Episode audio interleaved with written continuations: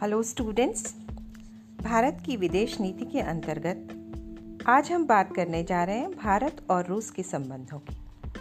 आप सब जानते हैं कि आज़ादी के समय से ही भारत और सोवियत संघ के बीच संबंध बहुत अच्छे थे। अमेरिका की तुलना में सोवियत संघ के प्रति भारत का झुकाव हमेशा से अधिक रहा है, और ये बात एक ही तरफ से नहीं है, ये संबंध दोनों तरफ से था, यानी दोनों एक दूसरे को पसंद करते थे। अगर हम राजनीतिक संबंधों की बात करें तो जब भारत और पाकिस्तान के बीच कश्मीर मुद्दे को लेकर तनाव बढ़ा तो मामला सुरक्षा परिषद तक पहुंचा, और ऐसे में सोवियत संघ ने भारत का जोरदार समर्थन किया। 1962 में जब गोवा के विरुद्ध सैनिक कार्रवाई की थी भारत ने, तो सोवियत संघ ने उसे भी उचित ठहराया।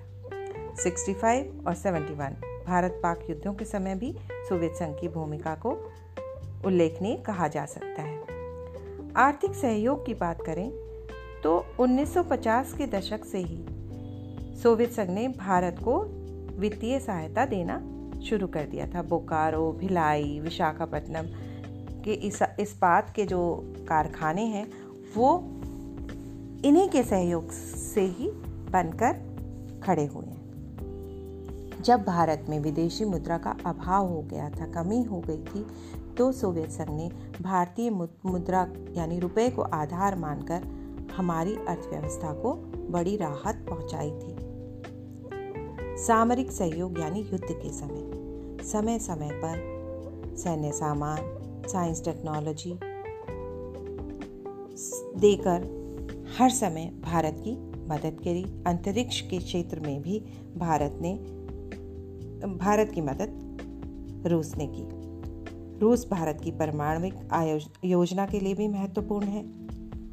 अंतरिक्ष उद्योग के में भी जब ज़रूरत पड़ी तो उन्होंने क्रायोजेनिक रॉकेट्स देकर भारत की मदद की। सांस्कृतिक संबंधों की अगर बात की जाए तो संस्कृति के क्षेत्र में तो दोनों देशों के बीच में बहुत ज़्यादा अच्छे संबंध हैं, क्योंकि जब सोवियत संघ का विघटन हुआ उस समय जितने भी देश बने उनके साथ भारत के संबंध हैं, और रूस के साथ तो बहुत ही बढ़िया संबंध है। ये आपको पता ही है।